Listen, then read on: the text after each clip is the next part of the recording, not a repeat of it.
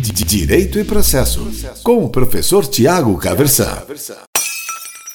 Hoje eu quero conversar com você sobre uma obra que considero de fundamental importância na formação de juristas, tanto de quem faz direito quanto de quem já fez o curso, a graduação aí em direito. Até porque eu tenho convicção de que os juristas devem ter uma ampla formação em humanidades, devem ter um senso crítico sobre a realidade, até para que consigam ter uma avaliação crítica também da dinâmica social, da, da própria dinâmica legislativa e do ordenamento jurídico positivado. Bom, a obra é, sobre a qual a obra que eu estou indicando hoje é uma obra que tem muito a ver com isso. Eu às vezes faço aí uma, uma espécie de brincadeira com os meus alunos, pergunto lá quem aí se considera de esquerda, de direita e tudo mais. Tem muita gente que diz que isso hoje em dia nem faz mais sentido essa, essa distinção aí entre direita e esquerda, mas tem muita gente que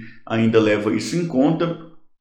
E aí eu costumo é, indicar para aqueles que se consideram de esquerda o livro Ensaio sobre a Liberdade, do também inglês John Stuart Mill, a gente vai falar sobre ele aí em uma outra oportunidade, e para aqueles que se consideram de direita, a obra de que nós estamos tratando hoje, que é Utopia, do Thomas More. E vejam que coisa interessante. Em geral, aparece alguém lá um pouco mais antenado para falar: professor, eu acho que o senhor se confundiu. As as indicações estão trocadas.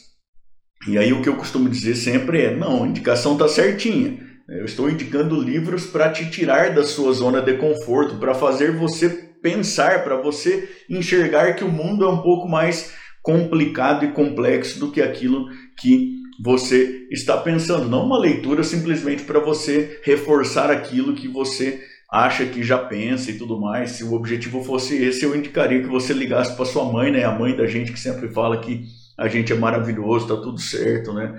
E tudo mais. Então, a obra Utopia é uma obra de fundamental importância para quem se enxerga liberal, porque traz alguns questionamentos interessantíssimos, nós já vamos ver algo sobre eles. Antes, vamos falar do Thomas More. Thomas More foi um nobre inglês e da corte aí do Henrique VIII, ele era magistrado e tinha inclusive o título de visconde. Mas quando o Henrique VIII decidiu romper com a Igreja Católica para fundar uma igreja aí anglicana, inclusive para poder se casar, o Thomas More, Sir Thomas More, manteve-se fiel à autoridade do Papa, à Igreja Católica e é, por isso ele acabou sendo decapitado lá por 1535, alguma coisa assim. Vejam vocês o seguinte, que o Thomas More faz algumas observações um tanto quanto críticas aí à questão religiosa, mas por conta desse evento de ter sido decapitado em função aí da sua fidelidade à autoridade papal, ele vem a ser considerado depois um mártir e exatamente por isso canonizado. Então ele é santo da Igreja Católica. Veja só você que coisa interessante. Vamos falar da obra propriamente dita. Utopia foi lançada em 1516. Aqui já está um dado importantíssimo. Ela foi escrita faz mais de 500 anos, né? E até por isso ela é tão interessante. Ela traz questões que não foram completamente enfrentadas, que não foram completamente resolvidas, pelo menos ainda. Então, o Thomas More utiliza uma, uma técnica literária bastante interessante.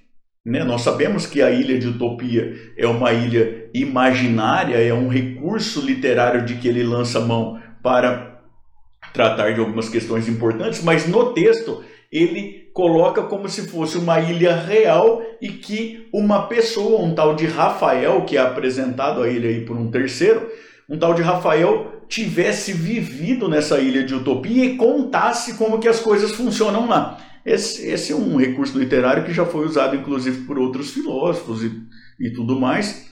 E é interessante, né? Ele fala de uma situação imaginária, mas ele coloca a narrativa dessa situação imaginária na boca de uma outra pessoa que estaria supostamente descrevendo fatos que ela teria presenciado. Então ele usa aí esse artifício do tal Rafael contando aí como que é a ilha de utopia. Antes de prosseguir, eu preciso te advertir e aqui até fazendo homenagem ao Nietzsche, que diz que faz parte da honestidade de um professor aí advertir os seus alunos contra si mesmo, eu tenho um perfil liberal, bastante francamente liberal assim, e daí para mim muito do que se diz sobre a utopia aí é completamente ofensivo à natureza humana, é muito desinteressante. Então a gente tem aí um tratamento de pessoas que não usam roupas diferentes, por exemplo. De é, pessoas que se alimentam todo mundo do mesmo tipo de comida em espaços coletivos e tudo mais. Isso para mim ofende muito a natureza do ser humano. O autor vai trabalhar um pouco com isso lá no final, não perca aí as emoções, tá certo? Mas antes disso, ele lança mão de algumas questões, ele faz referência a algumas questões muito interessantes. Por exemplo, ele já sugere lá nesse livro de 1516 que existe uma relação, muitas vezes não exclusiva, mas uma relação comum entre criminalidade e miséria. O que ele vai dizer é: imaginem um pai de família, ele mesmo passando fome, ele vendo seus filhos passando fome. Não tem lei no mundo que vai impedir esse pai de família de procurar aí garantir é, o, o conforto para a barriguinha dos seus filhos.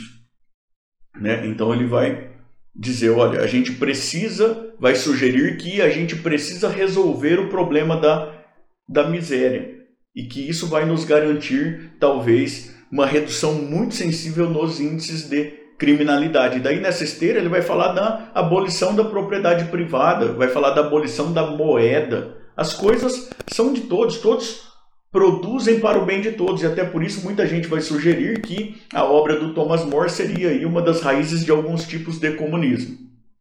Tá certo? É... O tema é bastante controvertido, mas essa perspicácia de um pai que vê os seus filhos passando fome, ele não se sente limitado pela legislação para garantir aí a subsistência de seus próprios filhos, é um argumento que nos faz pensar, pelo menos. É claro que a gente pode pensar que há alternativas e tudo mais, mas como argumento é algo que nos chama atenção, principalmente, tenho certeza, de quem já tem os seus próprios filhos. É, ele também vai prestar tributo aí a vários autores e filósofos gregos. E aí ele vai dizer, antes de, de prestar expressamente esses tributos aí, ele vai falar de uma necessidade de educar crianças para evitar é, aí a, a necessidade de educar bem crianças e jovens para evitar precisar aí punir os adultos. Isso aí acaba sendo é, um tributo àquilo de que o Aristóteles já tinha falado lá quase dois mil anos antes, né? Uh, que mais? Pra, praticamente dois mil anos antes. É, ele também vai falar de, e ele vai descrever bastante essa sociedade. Questões religiosas, questões de relações internacionais. O livro inteiro é um livro muito legal. E essa questão de que, em uma situação de calamidade pública, todos devem se ajudar. E da construção de uma sociedade em que o ouro deixa de fazer sentido. Porque as pessoas não precisam dele para se adornar, nem para conseguir outras coisas. Todo mundo consegue aquilo de que precisa para viver bem, para viver com conforto. Essa é uma ideia por é utópica, o próprio autor vai reconhecer isso, nós já vamos ver, mas é uma ideia aí que planta algumas pulgas atrás da nossa orelha. É, lá mais para o final do livro, ele vai falar do risco que existe, que existia, é, de que os espaços públicos, os espaços de deliberação pública fossem ocupados por interesses privados e usados para suas próprias finalidades e interesses, em detrimento do interesse público. Vejam, mais de 500 anos depois, esse é um problema que nos assalta, ainda é um problema que ainda não foi plenamente resolvido. E ele vai falar um outro negócio que me parece muito interessante, do absurdo que seria e ele fala isso de maneira um tanto quanto tangencial, é verdade, mas do absurdo que seria nós assistirmos é, gêneros alimentícios estocados para a questão de regulação de preços e de mercados enquanto pessoas passam fome.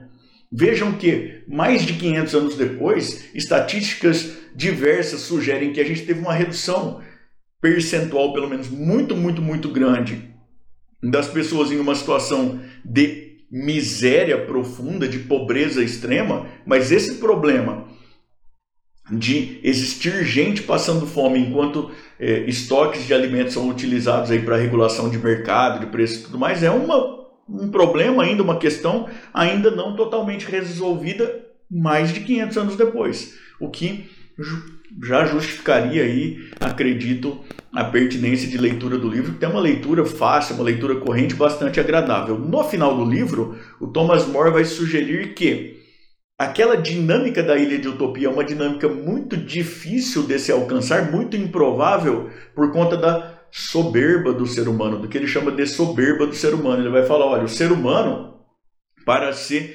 sentir confortável, ele não basta que ele tenha as suas necessidades satisfeitas, é necessário que ele esteja melhor do que o vizinho dele. E isso é o que ele chama de soberba.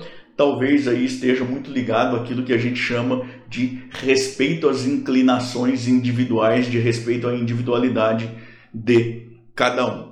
Mas eu tenho certeza de que você vai aprender muito lendo o livro, de que vai se divertir bastante, de que vai sair aí com uma série de pulgas atrás da orelha para pensar como que advertências feitas 500 anos atrás aí podem nos ajudar a amadurecer nossos pontos de vista, tá certo?